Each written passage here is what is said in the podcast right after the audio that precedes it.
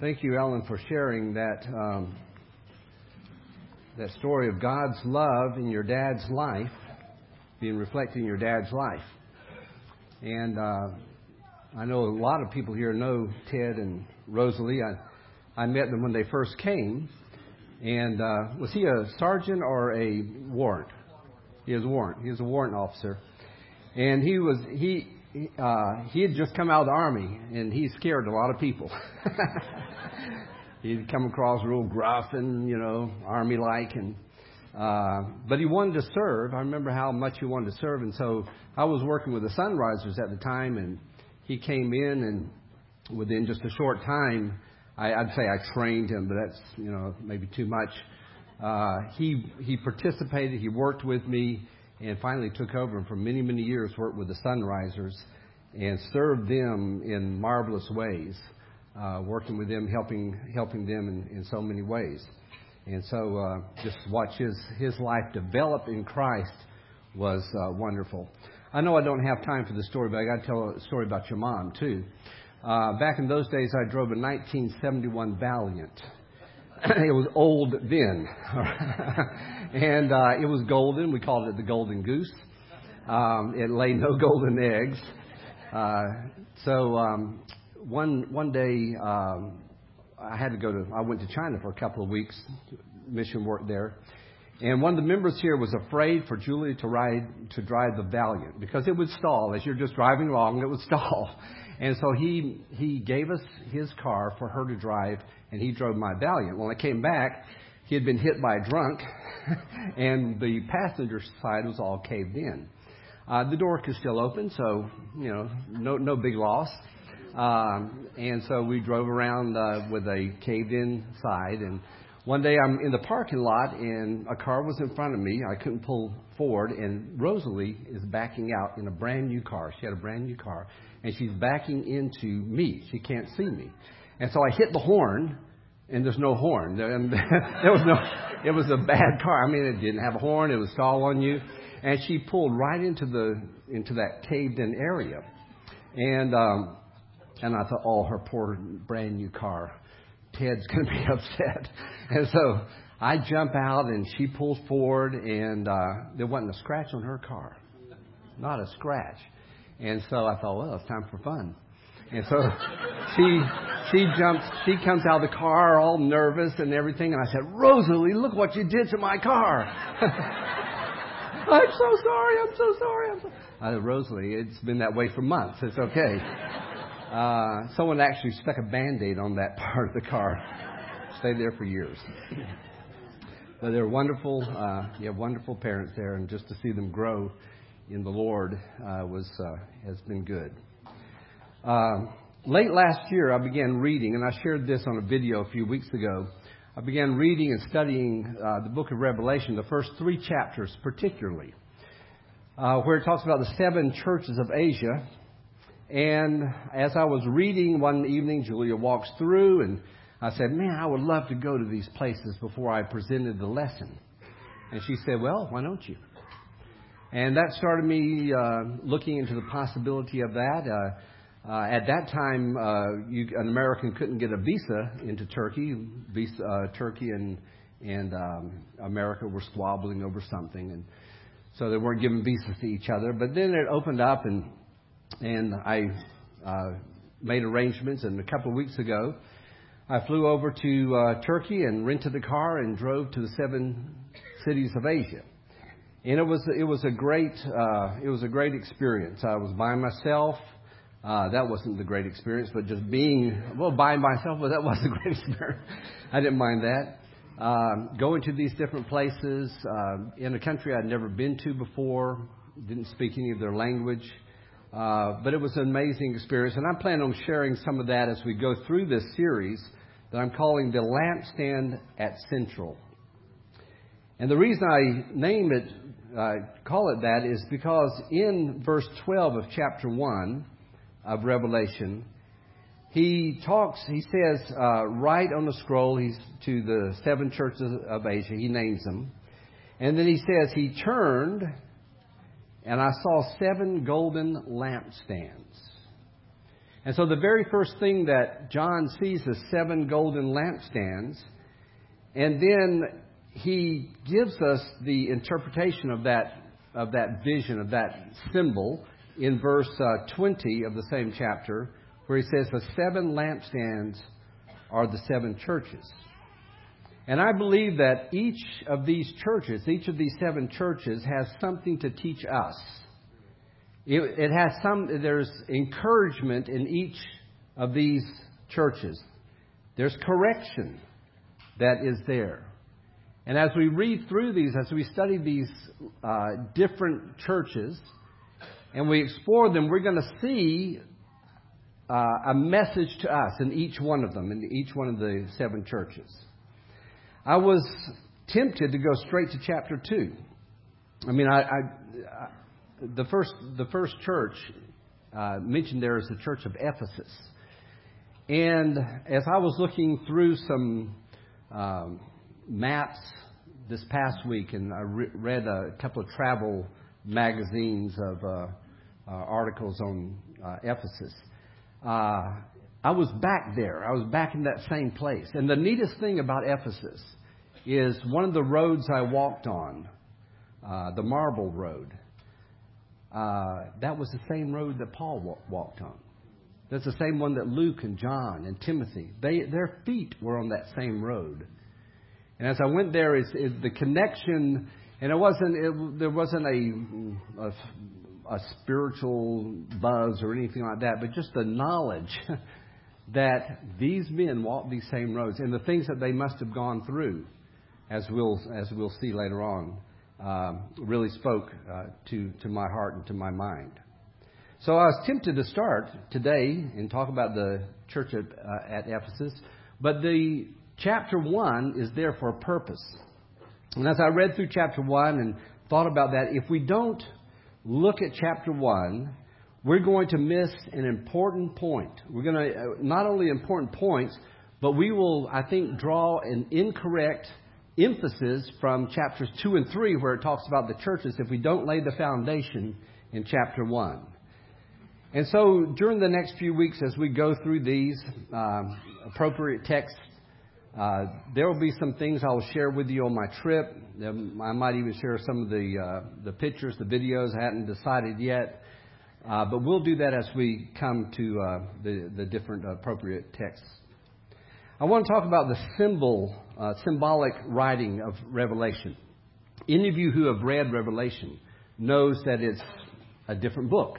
It's very symbolic, and so we, as we look at this, I, see that people usually go to one or two extremes as they uh, come to the book of Revelation. The first is that they're so confused by the symbolic meanings that they avoid reading it. They avoid studying it. And I think many of you can relate to that. You've read it, you're like, man, I just don't know what this this is all about. Is a beast and and seas and crowns and all these different things, and and I just don't know what it's all about, and so we just avoid reading it. And not that it's just difficult, because it is difficult to read, but it's so foreign to us that it's almost impossible for some of us to understand.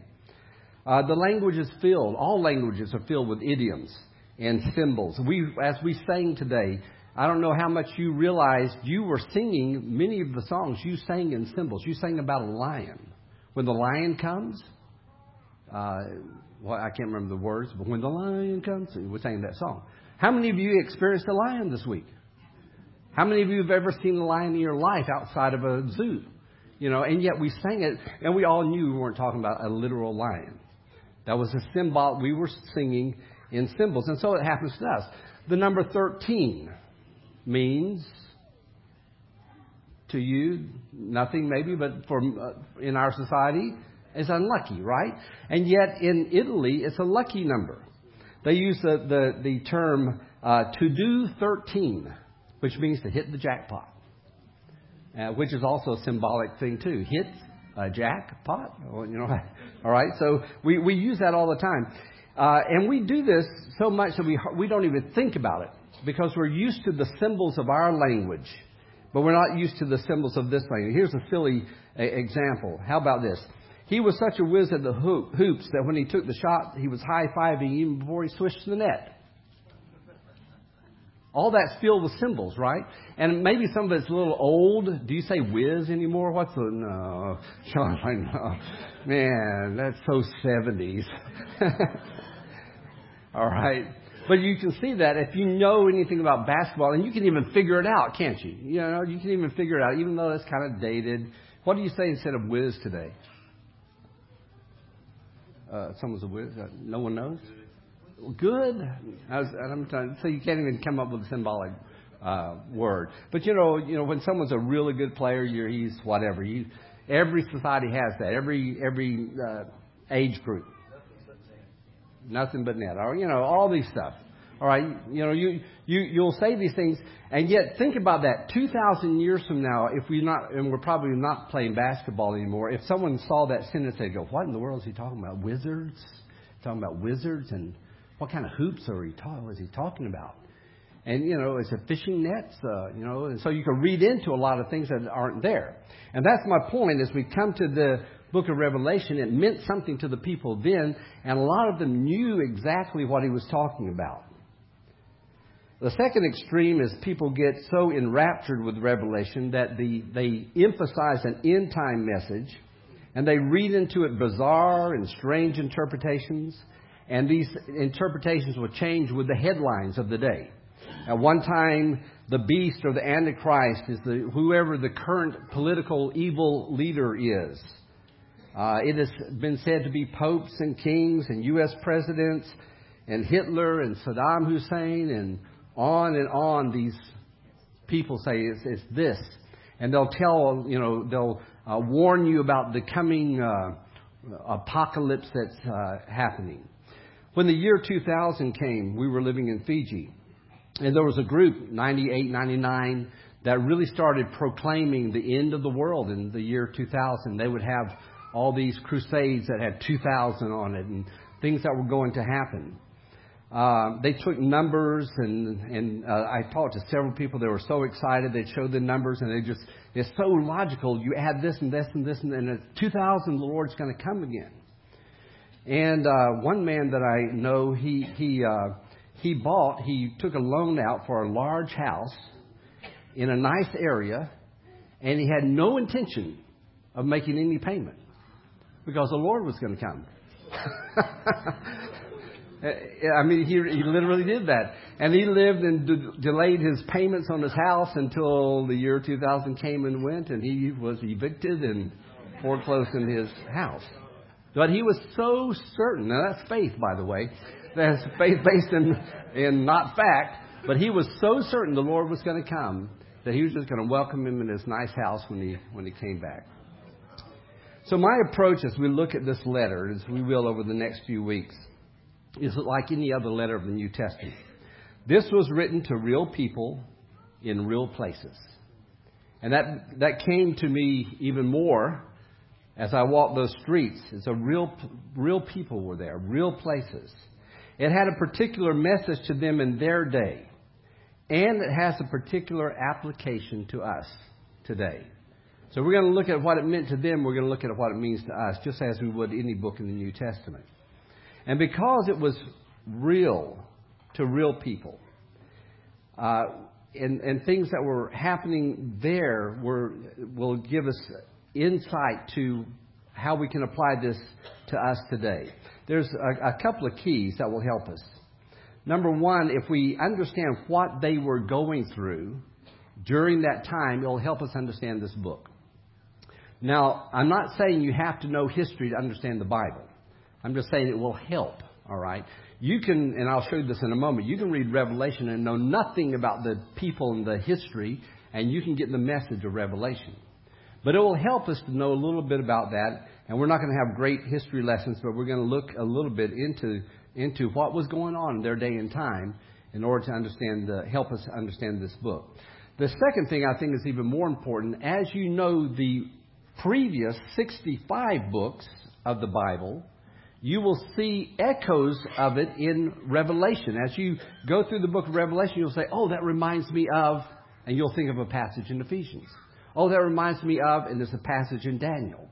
And you'll see that over and over as, as, you, as you get to know uh, Genesis through Jude well, you will see that over and over the themes coming back over and over in the book of Revelation. So we'll be going back into the scriptures uh, many times to, to look at that. But the main message, I think anyone here who can read and who can think, as you read and think through the book of Re- uh, as you read the book of Revelation, if you just step, kind of stand back and not let all the visions and the symbols distract you, you can get the main message. And here it is. I'll give it to you. God is in control, even when it doesn't look that way. And God, or good, will be victorious. If you read the book of Revelation, that's the message. You see, we live in a world that lots of things are, are utter chaos. Things get completely out of control. And, and the world, some, I mean, sometimes uh, in our society, we just feel like things are going to fall apart. Uh, it, uh, whether whether it's a war or a political mess or something's going on, and it just it, it frightens us. We we look at the world and we just think, well, is America going to stand, or are we going to, you know, is it everything going to fall apart? Is our economy going to fall apart? You know, are we going to have another Great Depression? On and on. We can see these things over and over in our lives. And the message that God gives us is, I'm in control. Even when bad things are happening, when it doesn't look that way, when it looks like God isn't here, I'm here. I'm still in control. Take a deep breath. It's okay. And here's another message bad, evil is not going to win. Even when it looks like it's going to win, Evil is not going to win. God is going to be victorious. And anyone connected with God is going to be victorious also. And that's the thing we'll see many, many times. So, Revelation is a letter to let us know that no matter what's happening in the society around us or your personal trials, sometimes things are going fine in society, but my life is falling apart. Uh, there's sickness, there's death. People I love are hurt. And the message is the same then. When things are not going well with you personally, God is still in control, and good will be victorious. God is directing all history toward a grand conclusion in which death and evil will be vanquished. Read verses 1 through 3 of chapter 1 with me the revelation of Jesus Christ, which God gave him to show his servants what must soon take place. He made it known by sending his angel to his servant John, who testified to everything he saw, that is, the Word of God and the testimony of Jesus Christ. Blessed is the one who reads the words of this prophecy, and blessed are those who hear it and take to heart what is written in it, because the time is near. Three quick points. Number one, this is the revelation of Jesus. That word revelation comes from a Greek word, and I was doing this, and Kai was looking over my shoulder yesterday, and he, he actually read this. Apo- I can't remember exactly how he said it. Apocalypsis. Apocalypsis. And that's the word where we get our, our word apocalypse from. The word apocalypse comes from this very word. And so Kai looked at me and said, So kind of kind of like zombie apocalypse? I guess. Uh, but you know, we use that word apocalypse that means a dramatic and drastic end to world events. When we use the word apocalypse, it's, it's, a, it's an ending, it's a, it's a terrible uh, uh, battle, and uh, bad things are happening. And so people have taken this book and they've come to, they've written all types of scenarios surrounding this book, and it sounds like fantasy or science fiction many times, and, and it's confusing. But the word doesn't mean a, it, it's hiding something, it actually means it's unveiling. It means it's revealing something. And thus we have the word revelation, because it is, it is a revealing. Uh, because of the nature of the writings, these symbols we don't understand, uh, the opposite, we've taken this word revelation or apocalypse to mean its opposite, something that is hidden from us. This book isn't written to hide anything. It's written to reveal something to us. And let's look at what it's going to reveal the revelation of Jesus Christ. That phrase of Jesus Christ can be interpreted about Jesus or from Jesus. This is about the revelation about Jesus Christ or the revelation from Jesus Christ. If it, if it means about Jesus Christ, it's going to be emphasizing his lordship. It's going to be emphasizing the central nature of who Jesus is in history. And if it means from Jesus, it's going to be talking about these things that are to take place soon. And as I read through the letter, I see both. And I think that's really the meaning. I think it is about Jesus and it's from Jesus. Because if you take Jesus out of the book of Revelation, there's nothing there. He's central to the message of the letter. And yet, what he says is happening, what happens in life, what's happening in these people's lives and our lives, is also flooded throughout the letter. So you can't separate Jesus from his message.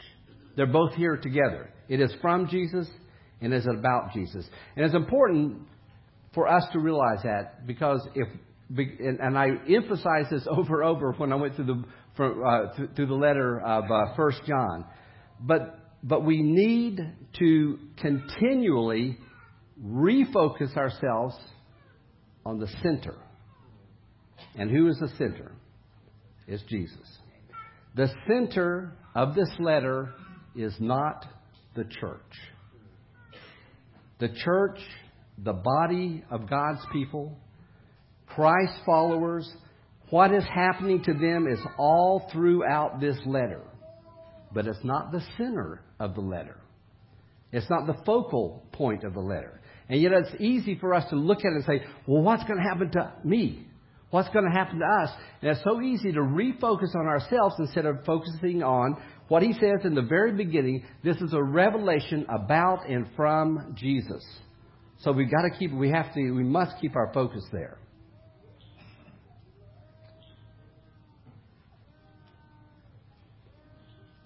The church is important, but it's not centric.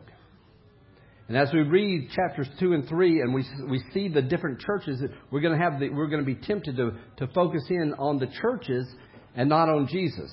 And so I'm going to keep calling us back. This is about Jesus, even though he's writing it to a church. It's uh, it's about Jesus. History revolves around Christ, not the church, because there's no church without Christ. The center of this message that is given to us is not on what we do or what we don't do. And yet the Bible, this, this letter is filled with things that we shouldn't be doing and things that we should do. And it's easy to fall into that trap that we, as we read through this, is, well, what should I do and what should, should I not do? And we lose our center focus again because the center of the message is Christ. It's important that we do the right things. It's important that we avoid sin. But that's not the center of this res- revelation. And it's only when we learn to operate out of our center, our focal point, which is Jesus, that we'll actually learn to do what is right. I believe that if you focus on doing right, you're going to eventually do wrong. I got that right. but if we focus on Christ and who He is, it, it will be almost a natural thing to do the right thing. You see, sometimes we, we sit there and go, I just want to do right, I want to be right, and we focus on, I'm just, my will, my strength, I'm going to do it, I'm going to be, I'm going to be firm. And then we disappoint ourselves because we're not firm and we are weak and we mess up. And so that's why this message is about Jesus. And if we get our focus there, the church is going to be right. And your life is going to be right. But you got to focus on who Jesus is first. Then he talks about John. He talks about John. He says he, who testified about everything he said. He talks about he being the witness. And it's interesting. It's, he says God showed him, Jesus, to show his servants what must soon take place. So we see J- John being a witness. You know what's interesting? As you read through the Bible, and if you, even your own experience in life, God only works through humans on earth. Have you ever thought about that? Early in my ministry, when I first graduated from college and I started working with the church, when I came face to face with my own weaknesses and my own failures, I questioned God's use of me. Why would God use me? Because I'm ineffective. And why would God use you? Because you're ineffective too. So as I looked at myself and I looked at others, I saw weakness. And I read the scriptures about him, God making his power known through my weakness, and but it still didn't make a lot of sense, and I still struggle with that. And I thought I had a far better idea. If the gospel message is so important that everyone needs to hear the gospel, the good news about Jesus, who came to this earth, who died, who lived as a man, who died and was resurrected, why entrust that to us who do such a poor job? Why didn't he just send 30 foot angels walking through the cities telling the message of Jesus? Who wouldn't listen to that? I mean, think about it. I mean, this is, this is what I, I really thought. I said, God, why, don't, why didn't you send angels to walk through the city? And they could have a flaming sword and they could glow. And if they said, repent, who wouldn't? you know? And yet, in every instance, the only time that God uses angels is when He comes to tell a man what to do or a woman what to do. You notice that? For some reason, God in His wisdom, and we must rely on that wisdom, He chose not to use angels to spread His message, to be those witnesses, but humans. We may not understand it, but we must accept it. And here we find this is the message from God. Here, the book of Revelation is a message, is a revelation from God. And God did not just tell us He gave it to Jesus, who then, and, and that word Jesus is the human name of Jesus. So Jesus, as a human, has that message, and He gave that to another man named John, and he was to share it with us. And he says he showed his servants, and that means to exhibit it, it means to visibly show it. And that's exactly what takes place here. As you read this letter, it's almost like a movie's going on, or, or, you're in the middle of a dream. Have you ever tried to write down your dreams? You know, when you're when you when you dream something, it really makes sense until you try to explain it to someone. Have you ever done that? You know, you're like in the dream, it's like, wow, this is great. And then you wake up and try and tell it, and it's like, oh, wow. And it's kind of, that's the way this vision is. All these things are going, and I'm wondering if John was just writing furiously down and trying to get it all in, and it just comes out as almost, um, you know, a, a, a, trying to tell a dream. It's, that's, that's how confusing it is to us sometimes. But that's exactly what happened. He showed it to them. He didn't tell it to him, he showed it to, to him. And so, as he showed it, he said, And this is what is to soon take place. And then he further emphasizes that when he says, He made it known, and that word means by signs, by symbols. And so he said, He made it known through symbols and signs. But what I wanted us to look at is John testified, and this was his work. This was his job, to testify. And that word then means the same thing it means today. It's a courtroom uh, word. It's a word we use in law to testify on someone's behalf. He saw, he said. You go to court to testify, you saw something, and you're going to tell the court about it. At first, we had eyewitnesses, people who recorded what they actually saw. John actually saw Jesus do some things. John actually saw this vision and he records it. He writes it down. And then other people took what other men and women said and they wrote it down. Luke, for instance, he said he carefully studied these things. He went around and he talked to people. Do you know, have you ever wondered why we have Mary's song in the book of Luke?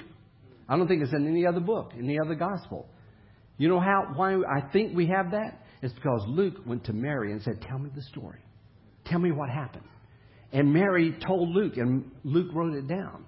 And so she was an eyewitness. She said, and when this happened to me, this is what I sang. This is what I said. And Luke is writing it down.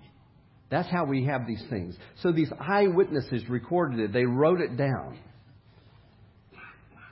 And then they told other people about it who are witnesses too. These testifiers stood before the court. Many of these people were punished because of their testimony. They were condemned for what they spoke about. And this word testify comes from a word that the Greek word says uh, that is martyria, martyrio. And we get our word martyr from that. They testified when they when this first happened, they weren't martyrs, they were testifiers. And they testified so often and they died so often that that word became the, our English word martyr. People who died for their testimony. Third, we're blessed. This is the only book that I know of, and maybe some of you scholars can correct me, that has a blessing attached to it directly. Blessed is the one who reads the words of this prophecy, and blessed are those who hear it. Those who read and hear it are blessed. And yet, which is the one book we avoid more than any other? Isn't that amazing? The one book that says, if you hear this word, if you read this word, you are going to be blessed. And we're saying, no, I don't understand this. I'm not going to read it. This is too much for me. I can't read it. And yet he says you're going to be blessed. And the blessing isn't a, a warm feeling, even though it does mean to be happy, but it means to be happy in an, uh, in, in, in an, I can't, boy, get all my vowels here, enviable position. In other words, look at, someone looks at you and says, I wish I was like that person. I wish I was happy like that person. They look at you and they see your joy and they see your happiness. And it's not a happiness that happens, that just happens. It does, it's not a happiness because you had a good night's sleep and so you wake up happy. It's not a, it's not a feeling that you, you have because you had a good steak last night or good steak is going to be lunchtime today and you're, you're going to be so happy because of a good thing happening. It's not that kind of happiness, but it's happen, this happiness is centered, guess where? In God. It's centered in God. The word means to make long. To make long. And it happens to us when God makes long His grace to us. When He enlarges His grace to us. That's where the happiness comes from. And when we read this book, our, His grace will be enlarged in our lives. Two groups are blessed those who hear and those who read. In this society, there weren't very many people that could read, a very small percentage. But the one who picked up this book and read it for the first time, he was blessed. And he said, and the one who listens to that reading is blessed. And that word read is an interesting word. It's a compound word. This was I just discovered this. It's a compound word. It means we put two words together to make one word. And the words are anna, which means up, and gnosko. How many of you recognize that word? Come on, surely someone, after we did it 40 something times in the book of First John, remembers that that was the word that we went over and over. You know it through your experience. These are things you know through experience. And so you put this together, it means read. It means we, uh, it was, you knew it again and again and again, and that's how you know something again and again and again. You read it again and again and again. That's how, how that word came by. Up. Up and to know. Every time you read this book, you will be blessed. Let me give you a conclusion, three, conclu- three points of conclusion, and then a summary of what we're going to see in Revelation. Number one, any message not centered in Christ is a false message. You make the church centric, you make good deeds centric. You make avoiding sin centric. You make the world, your feelings, current events, human understanding, wisdom, anything the center of your life, and you're on the wide road that leads to destruction. Christ is the center. All the good things we, we mentioned should, re, should be a result of the overflow of Christ in our life, how the church and how individuals live and act and why we don't sin and how we deal with our emotions and why we do good deeds must grow out of a Christ centered life, or it's worthless. You say, well, that's pretty strong. You go over to 1 Corinthians 13, and Paul backs me up there. He says, it doesn't matter what good you do, you're the best preacher in the world. And you don't have love, it is zero. That's the word he uses, not a zero, nothing. He says, you can do all the good deeds in the world. You can have great faith. And if it's not rooted in love, it's nothing. And what is love? God is love. 1 John 4 17. And so I want to say all the good things that we're going to we're going to look at says that says don't do this and do do this. That's not the center. The center is Christ, and when we're attached to the center, we'll learn what to do and what not to do. Second, we must be witnesses. We're not eyewitnesses. Eyewitnesses were in those that day and time, but we are witnesses. We're witnesses of what God has done in our lives. Every Christian has a testimony to share. And that testimony is can be not how I came to the Lord, but how God is currently working in my life. How God is currently changing my life. How God is right now in the midst of the people that I, I'm, I'm with how God works with me. And some of you have dramatic stories of how God is working in your life. And some of us don't have those dramatic stories. We've just kind of lived a boring life. We, we grew up, we, we, were, we were raised by good parents, we went to church, we never got into the bad stuff of life. How boring. How blessed. really. That's a blessing. And that's a message that you can give because uh, Gary was talking about some of the students, uh, Tracy and others, who have raised, who were converted here and then raised their children in the Lord. That's a blessing. And we're witnesses to that. We're witnesses that in Christ we don't have to go down certain roads. We don't have to experience sin. We don't have to go into depravity to, uh, to appreciate the grace of God. We're witnesses. We're witnesses of how God has brought us together. This, this group, this unlikely group and motley crew have been brought together. Isn't that a witness to the world? You can share that with other people. You can talk to. You can uh, maybe the only thing you can say is just come and see. Just come and see. I, I don't have good words, but I want you to come and I want you to see the patience of this group of people as they endure a 40 minute lesson. I want you to watch them how they love one another and how they work with one another. And when the it doesn't matter if the building's hot or cold, they still put up with each other and help each other. We're witnesses. And witnesses will make us martyrs. Perhaps not physically in this country, but we'll be social martyrs if you are a true witness of Jesus. And third, don't miss the blessing. You can miss the blessing of this book if you don't read it. So I want to encourage you, read it. At least read it once and see the blessing that you'll get. You'll miss the blessing if you don't listen to it. And I want to ask you not to focus on me but focus on the message. Each week as we go through this, try to focus on the words. Try not to focus on the speaker. Try not to focus on uh, the limited ability, uh, the mess ups that the speaker goes through. Focus on the message. Try for 40 minutes to put the phone aside and if you're using it to look up the passage, that's fine. But try for 40 minutes to listen to the message because this book says you'll be blessed. I'm not asking you to do it for me, I'm asking you to do it for a blessing to you. You won't be blessed if you cling to criticizing what's going on, if you cling to your phone, if you cling to the distraction of a neighbor, and I'm excluding those mothers with little children. they have a special blessing of their own. but don't miss the blessing. And last, let me tell you what I think we'll see in the book of Revelation. And I, I, at this point, I'm only planning on going through chapters 1, 2, and 3. That should take us about a year.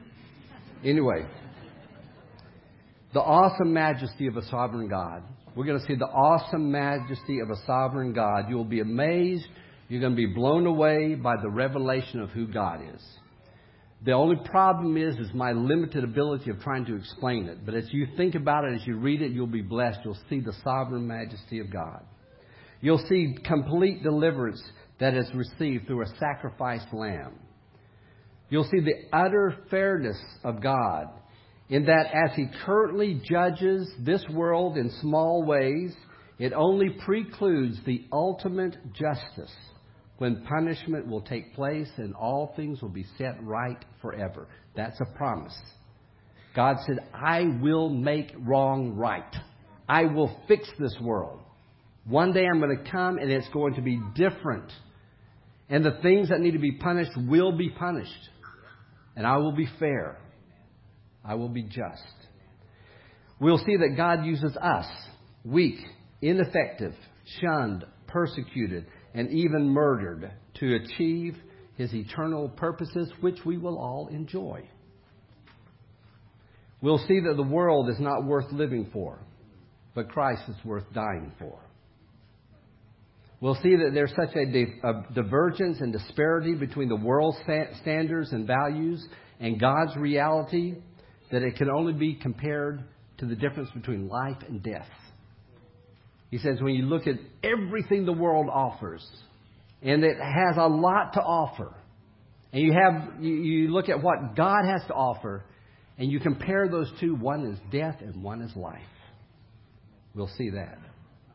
We'll see that no nation, no ethnicity, no individual is going to be excluded from the glorious plan of God unless they choose so. And that any suffering that we have on this earth is nothing compared to the glory that awaits us. It's a marvelous book. We're going to see a lot of strange things, but it's going to be it's going to open up our minds. It's going to open up our hearts.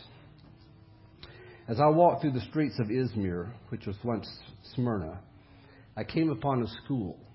I was walking down this wide road and big path and the school was there, and it was a concrete uh, grounds. And out on this concrete playground, there were children playing games. And they're all, all between the ages of probably 9 and 11. And what, my, what caught my eye as I walked by was a little boy that reminded me of my grandson, 10 year old grandson Hayden, who's in the corner picture there. Hayden doesn't look a lot like me. He has thick, dark hair. he has, has olive color skin. His eyes are brown, just like that little boy did. And I stopped and I looked for a moment through the iron grills of these kids playing. And I was just struck how they're just like us. They're just like American boys and girls. They're just like people from any country I've ever been to, children in any other country. And I saw all the different personalities and was amused at their personalities in their play. Two boys were intent on getting the ball from one another and fighting one another, working hard to kick it from others. Some stood by just wanting the ball to come to them, not doing much, just standing there. Others were calling out, kick it to me, kick it to me. I'm sure that's what they said. They said they said something in another language. But I know what they were saying. I saw one little girl shyly, she was standing a little bit away from the others, had a sweet smile on her face, watching the others play. And a smaller ones standing over the side, just kind of like wanting to play, but not sure if they should be involved. And I thought, what do they know about Jesus?